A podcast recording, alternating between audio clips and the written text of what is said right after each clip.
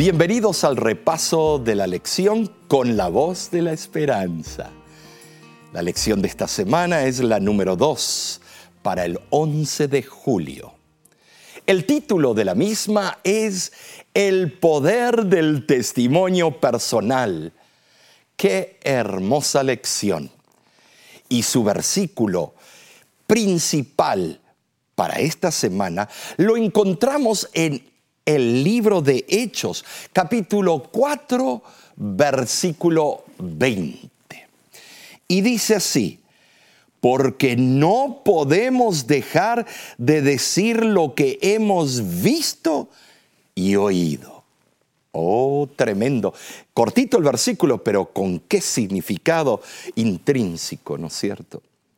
El testimonio personal es lo más impactante en la ganancia de almas porque es contarles a otros cómo te enamoraste de Cristo. Recuérdate cuando te eh, enamoraste de tu esposa, de tu novia o tu novio. Eh, ¿Te acuerdas esas, ese sentimiento, esa cosquilla que uno tenía cada vez que veías a tu prometido o tu prometida? Lo mismo pasa cuando te enamoras de Cristo. Te enamoras y te recuerdas cómo Cristo te impactó y en qué circunstancia de la vida te impactó. Las almas quieren escuchar de alguien que, que, está pasando o pasó por las mismas pruebas y luchas eh, contra el pecado que tú y yo pasamos todos los días. Aunque algunas personas pueden experimentar conversiones repentinas de golpe, como el ladrón en la cruz, y dramáticas. Nosotros podemos ver en la conversión de Pablo camino a Damasco esa conversión dramática. A veces la conversión más frecuente o con mayor frecuencia a medida es que una persona reconoce cada vez más la preciosidad de Jesús, o sea, en forma paulatina. El testimonio personal es la expresión del señorío de Cristo. Eso es importante que nos recordemos esta semana, el señorío de Cristo. El señorío de Cristo es la calidad de vida que responde a la iniciativa de Dios, no tu iniciativa, sino que responde a la iniciativa de Dios y busca escuchar la voz de Dios, centrándonos en Él, manteniendo un corazón abierto a Dios y una sumisión absoluta a su voluntad. El testimonio personal es el producto de la unión con Cristo, no del enfoque de esa unión. ¿Te das cuenta? Es la obediencia objetiva de esa unión. Es integrar a Dios en nuestra vida personal. Es una manera de compartir la salvación con otros. Por eso, ¿qué te parece? Comencemos con la parte del domingo. Los testigos menos pensados. Ay, hay muchos de esos que nos rodean. Leemos en Marcos, capítulo 5, versículo 1 en adelante. Vinieron al otro lado del mar a la región de los Gadarenos y cuando salió él de la barca, enseguida vino a su encuentro de los sepulcros un hombre con un espíritu inmundo. Era tan violento eh, este hombre y la posesión de este hombre que los soldados tenían miedo a este individuo. Dormía en los sepulcros, o sea, en el cementerio, comía cualquier cosa, gritaba mientras caminaba en la comarca. Era algo terrible la experiencia. Y ahora veamos el encuentro con Cristo. Versículo 6. Cuando vio pues a Jesús de lejos, corrió y se arrodilló ante él. Ay, ¿te ha pasado esto alguna vez? Un endemoniado, alguien poseído que viene corriendo hacia ti y tú quieres salir corriendo como una liebre. Fíjate el versículo 7. Y clamando a gran voz dijo, ¿qué tienes conmigo, Jesús, Hijo del Dios Altísimo? Te conjuro por Dios que no me atormentes, porque le decía, sal de este hombre, espíritu inmundo.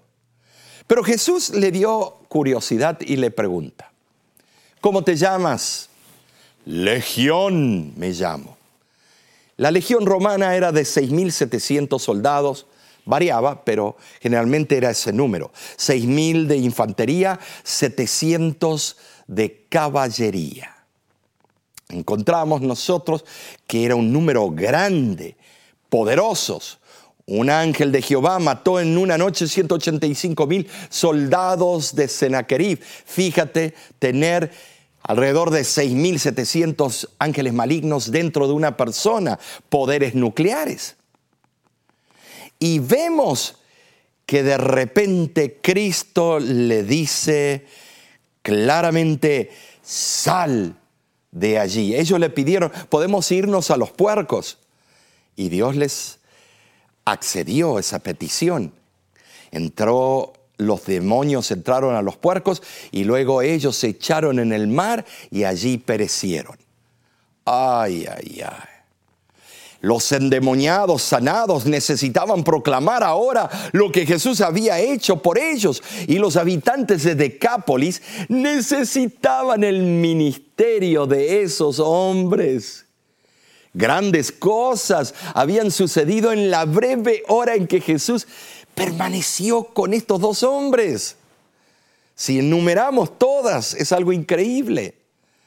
Tenían un relato inspirador que referir.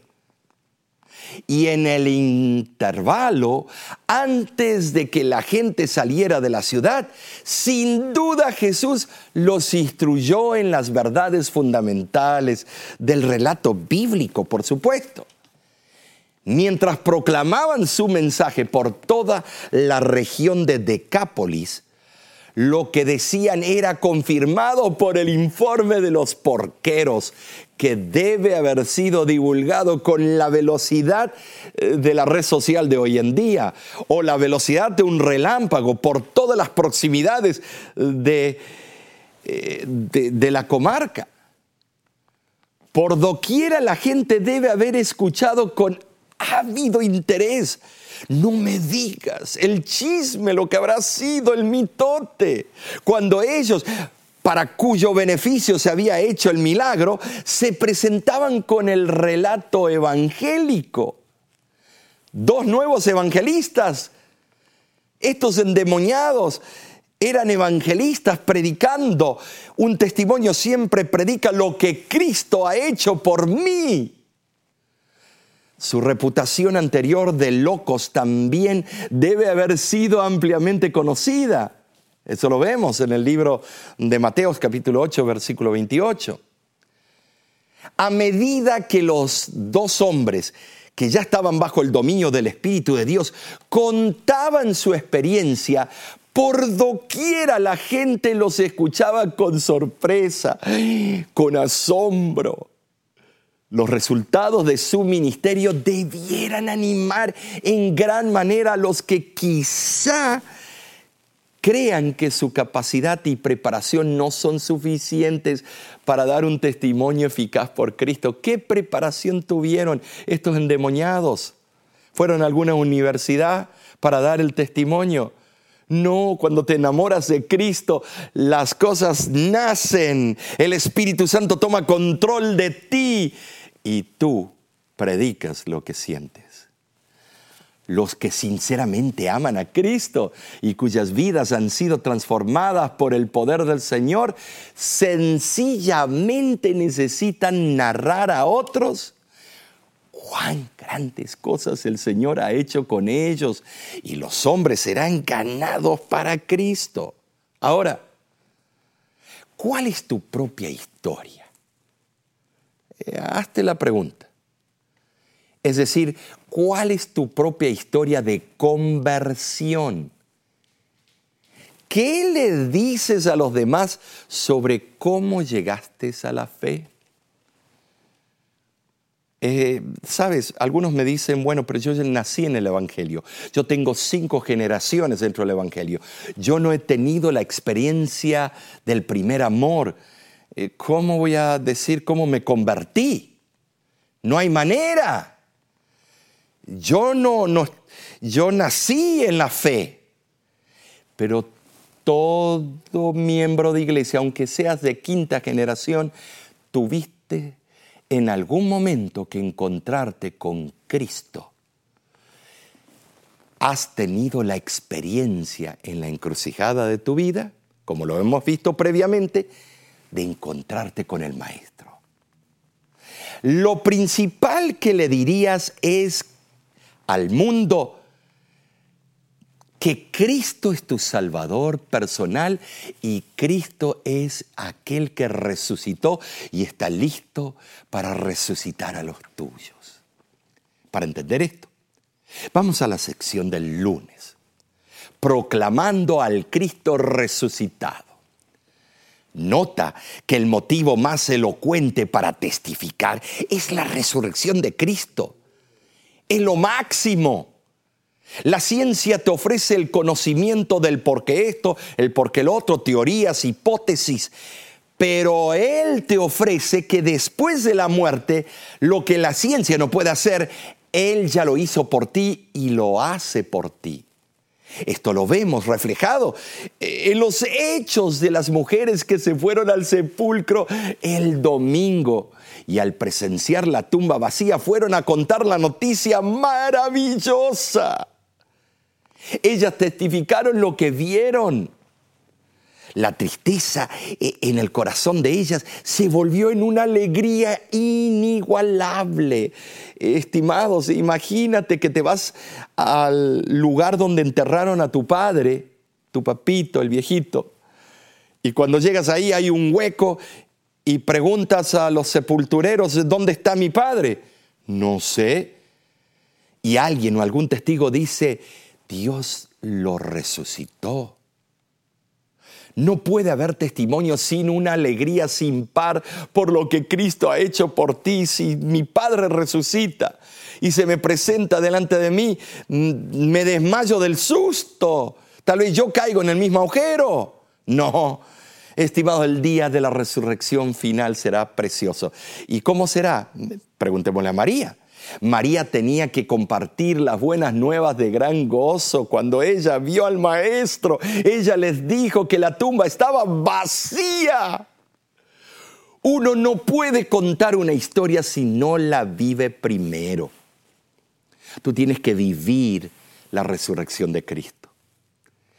El testificador que haya recibido la experiencia de la conversión será una potencia para bien en el mundo. No podrán parar tu testimonio. Sus palabras serán palabras rectas, veraces y puras, llenas de simpatía y amor. Sus acciones serán acciones justas de ayuda y bendición para los débiles. Cristo estará presente en ti, rigiendo sus tus pensamientos, palabras y hechos. Él se ha comprometido a vencer el orgullo, la codicia, el egoísmo en ti. Al tratar de cumplir con su promesa, obtiene fuerza espiritual. Por eso decimos que, la lección del martes, las vidas transformadas marcan la diferencia. Vamos a leer. En el mismo libro de Hechos, capítulo 4, versículo 13, leemos lo siguiente. Entonces viendo el denuedo de Pedro y de Juan, y sabiendo que eran hombres sin letras y del vulgo, se maravillaban y les reconocían que habían estado con Jesús. Hay un dicho Es un dicho tremendo que nuestros padres siempre lo usan para corregirnos nosotros los hijos. El dicho dice, dime con quién andas y te diré quién eres. No te juntes con la malandra de la esquina. ¿No es cierto? Tu mamá te ha dicho algunas veces. No te vayas con fulanita al baile. No hagas esto, no hagas lo otro. El gran historiador Williston Walker dice que después de la muerte y resurrección de Cristo se convirtieron en el imperio romano alrededor de unas, de unas 6 millones de personas al cristianismo. Las vidas transformadas testificaban y se convertían en forma exponencial las almas se convertían a pesar de las grandes persecuciones. No se podía silenciar a nadie, no se podía silenciar a Pedro ni a Juan. Pero ¿cómo podemos nosotros hacer lo mismo? Primero hay que seguir con la, decisión y la convicción del Espíritu Santo. Número dos, hay que reclamar el poder de Dios como una realidad prometida. Y en tercer lugar, hay que actuar con fe. La sierva del Señor dice lo siguiente, y aquí lo tengo en la, en la pantalla de la computadora, dice así, en el libro Oración, página 50, fíjate, elegí diariamente otra y aún otra alma, buscando dirección de Dios, colocando todo delante de Él en oración ferviente y obrando en sabiduría divina. Mientras hagáis esto, dice, veréis que Dios otorgará el Espíritu Santo para convencer y el poder de la verdad para convertir el alma. Tremenda cita. Pero pasemos a la parte del miércoles. Compartir nuestra experiencia. Hay una cita en el libro de Hechos de los Apóstoles, página 30, y voy a leerla los discípulos sentían su necesidad espiritual y clamaban al Señor por la santa unción. Estaban abrumados por la preocupación de salvar almas.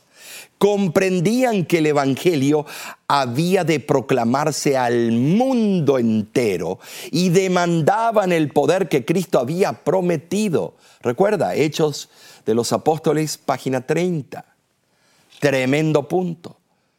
Esto nos lleva a denotar ciertos puntos clave. El primero, el testimonio personal que omite o disminuye la centralidad de la cruz está detenido o destinado al fracaso. Número dos, la espiritualidad que no se centra en las obras de Cristo tiene que ser falsa. Debemos entonces concluir que el Espíritu Santo es quien cambia corazones. El Espíritu produce crecimiento. El Espíritu produce la motivación para que un alma tome la decisión Solo podemos ayudar a las personas a abrir sus vidas al Espíritu Santo a través de experiencias personales y testimonios. Hay una experiencia de testificación que ocurrió en la vida de Elena G. de White eh, que en este momento quiero compartir contigo. ¿Qué te parece? En 1895, dos días después de cumplir 68 años, Elena G. de White estaba hablando al auditorio de un campestre en Hobart, Tasmania, y concluyó uno de sus sermones con un llamado al altar. Nota esto. Gran parte de la concurrencia se adelantó y pasó, pero ella no se sentía satisfecha como buena evangelista estaba buscando más almas. Dejó la plataforma y fue a los asientos de atrás, donde cinco jóvenes se hallaban sentados. En su manera sosegada, los invitó a dar sus corazones al Señor. Los cinco lo hicieron y mientras pasaron adelante en su decisión de hacer de Jesús su maestro, varios otros jóvenes se le unieron. El libro del cual estoy leyendo es Mensajera del Señor, página 72. Pero pasemos a la sección del jueves, que se titula Motivados por el Amor. Cuando presenciamos a Pablo testificando delante de Agripa o por así decirlo delante de Nerón, nos emocionamos por el valor de este apóstol de Jesucristo. De, verdad a mí me impresiona.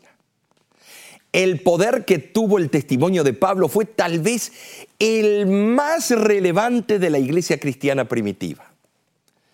Recordemos que todo testificador debe poseer una fuerza moral llena de virtud hacia los demás, número uno.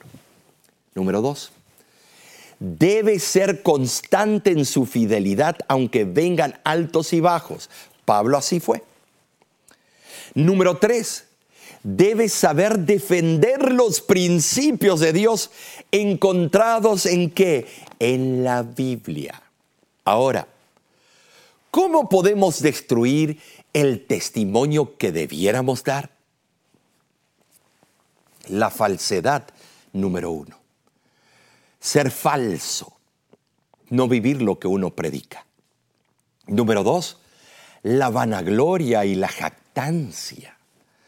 Si vas con una soberbia que todo lo sabes y tú eres, eh, tal vez tú o yo somos los papás de King Kong, la vanagloria y la jactancia, eso pone una barrera y la persona que te está escuchando no quiere seguir escuchando tu testimonio.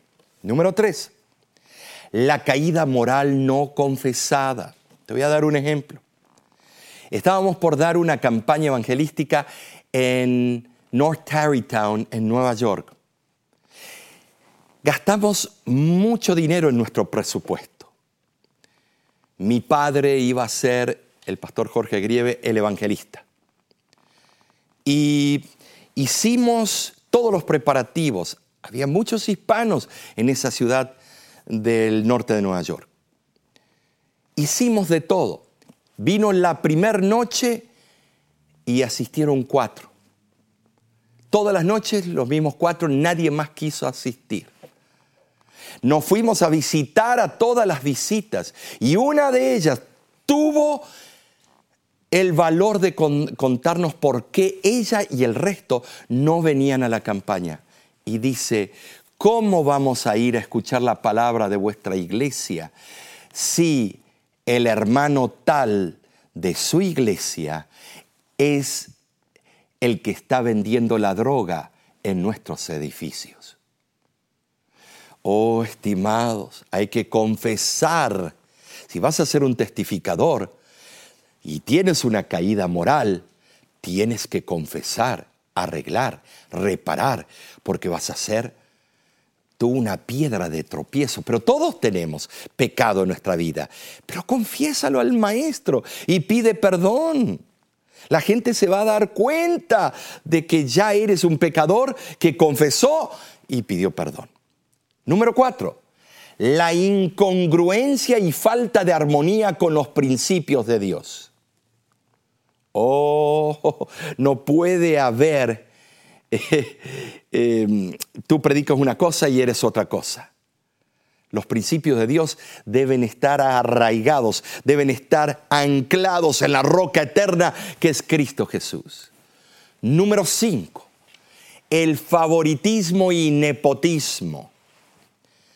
No seas favoritista. No busques lados. Eso la, la, persona que te está escuchando eh, detesta una persona que le gusta el favoritismo, el nepotismo. Número seis, el traspié ético en diferentes circunstancias. Conozco un, un, hermano que llega a la casa de una visita y dice, ¿me permite ir a su refrigerador, su nevera, su heladera? Y la persona quedó así, eh, sorprendida, sí, pase usted. Y va y abre el hermano y empieza a decir, ¿cómo usted va a tener aquí cervezas? ¿Cómo usted va a tener carne de puerco. ¿Cómo usted va a tener esto y lo otro? ¿Quién es usted para meterse en las cosas privadas de esa alma? Solo Cristo tiene ese derecho. No pise o haga eh, el daño del traspié ético, ponerlo en lugares que no convienen. Número siete, la apariencia del mal. Te doy otro ejemplo. Un amigo en Tucson, Arizona, una persona que eh, jugaba al softball junto con nuestra iglesia. Él dice, pastor, no quiero que venga a mi departamento porque hay gente malandra y como yo pago por un cuarto, es, por favor, eh, no, no venga a darme estudio bíblico, venga a mi trabajo, me da la dirección. Voy allá y cuando llego veo que era un negocio de los topless, de burlesque, eh, un barquito que está hasta el día de hoy allá en Tucson. Y cuando llego ahí, él dice, venga por la puerta de atrás, yo lo estaré esperando para estudiar. Agarro, lo llamo, cuando llego ahí veo cuál es el lugar, lo llamo de la calle y le digo, mire hermano, yo lo quiero mucho, yo sé que este es un trabajo como cualquier otro. Usted está en la cocina, lavando platos, eh, limpiando la cocina, cortando eh, eh, los sándwiches que hacen. Pero estimado, yo con solo entrar al estacionamiento de dicho lugar, la apariencia de un pastor, estar en ese lugar, es pecado. Y saben, porque fui sincero, le hablé al corazón, ¿saben lo que hizo él? Él agarra y dice, tiene razón, pastor. Espere nada más media hora ahí a donde está, yo voy a ir al carro y me puede dar el estudio bíblico. Tiene razón. ¿Qué pasaría si una de las personas de la iglesia o gente de afuera que lo conoce ven que usted está entrando a este lugar? No van a pensar que fue a dar un estudio bíblico, van a pensar lo peor. Y esa persona quedó tan agradecida y terminó dando su vida a Cristo. La esencia de la vida cristiana es una relación con Jesús que es tan rica y plena que deseamos compartirla, pero cumpliendo los mandatos del Señor. Por importante que sea tener la doctrina correcta, no puede sustituir a una vida transformada por la gracia y cambiada por el amor. Elena G. de White lo deja en claro cuando dice lo siguiente. El Salvador sabía que ningún argumento, nota, por lógico que fuera, podría ablandar los duros corazones. Lo has tratado tú con tu amplio conocimiento de ablandar los corazones y la persona eh, pasa siete años y no toma la, la decisión. Es por esta razón. Mira lo que dice ella. Nada podría ablandar los duros corazones o traspasar la costra de la mundanalidad y el egoísmo. Costra. Ay. Sabía que los discípulos habrían de recibir la dotación celestial, que el Evangelio sería eficaz solo en la medida en que fuera proclamada por corazones encendidos y labios hechos elocuentes por el conocimiento vivo de aquel que es el camino, la verdad y la vida. Hechos de los Apóstoles 25 y 26. En el libro El deseado de todas las gentes, Elena G. de White añade este pensamiento poderoso. El maravilloso amor de Cristo enternecerá y subyugará los corazones cuando la simple exposición de las doctrinas no lograría nada Deseado toda la gente es página 767. Por eso a veces pasan años y no toman la decisión. ¿Por qué crees que nuestro testimonio personal es tan poderoso para influir sobre eh, los demás, los que te rodean? ¿Cómo has impactado con tu testimonio a los demás? En tu propia experiencia, ¿cómo has impactado? Ay, estimados, a veces nuestro testimonio no es el mejor. ¿Por qué? Porque no hemos tenido una relación íntima con Cristo. Pero cuando la tenemos, ahí sí viene. Te voy a dar este ejemplo. Cuando yo estaba muriendo en el Hospital Bellavista en Puerto Rico, 31 mm, días en crítico estuve, 15 de los cuales entraba al estado de inconsciencia y luego volvía mi persona. Mi padre me fue a cuidar. Mi padre, yo soy hijo único, y mi padre yo lo veía cuando despertaba de la inconsciencia, lo veía en una esquina del cuarto. Y yo lo veía que él lloraba lágrimas. Yo nunca había visto a mi padre llorar. Y te digo que eh, cuando yo lo veía, yo quería hablar con él, pero estaba teniendo problemas en el corazón, estaba teniendo paro cardíaco y me estaban tratando en ese momento de desesperación ayudarme los especialistas y las enfermeras. Cuando pasó la tormenta, me dirijo a mi padre y le digo, papito querido, dime, ¿por qué llorabas? Y él me dice, porque ahora entiendo que el Padre Celestial teniendo su único hijo, unigénito, lo dio para morir por ti y por mí. Su único hijo tuvo que morir en la cruz y yo casi perdí mi único hijo. ¿Te das cuenta? Esto lo cuento a, viento y popa lo cuento por todas partes, a los cuatro puntos cardinales. Este testimonio personal mío ha hecho que muchas almas tomen la decisión para el bautismo porque les llegó al corazón y ablandó ese corazón. En este momento te digo a ti, ¿tienes tú un testimonio que compartir? Con un vecino, con un amigo, con un pariente, con un evolucionista, con un ateo. ¿Qué estás esperando? Yo conté este testimonio a un ateo. Y hace poco, después de siete años, él me escribe y me dice, me he encontrado en la encrucijada de mi vida con Cristo Jesús lo he aceptado como mi Salvador personal. Pastor, todos sus esfuerzos no fueron en vano. Después de siete años, yo soy de Él y me voy a bautizar. Que Dios te bendiga. Y te espero la próxima semana en este mismo canal de YouTube.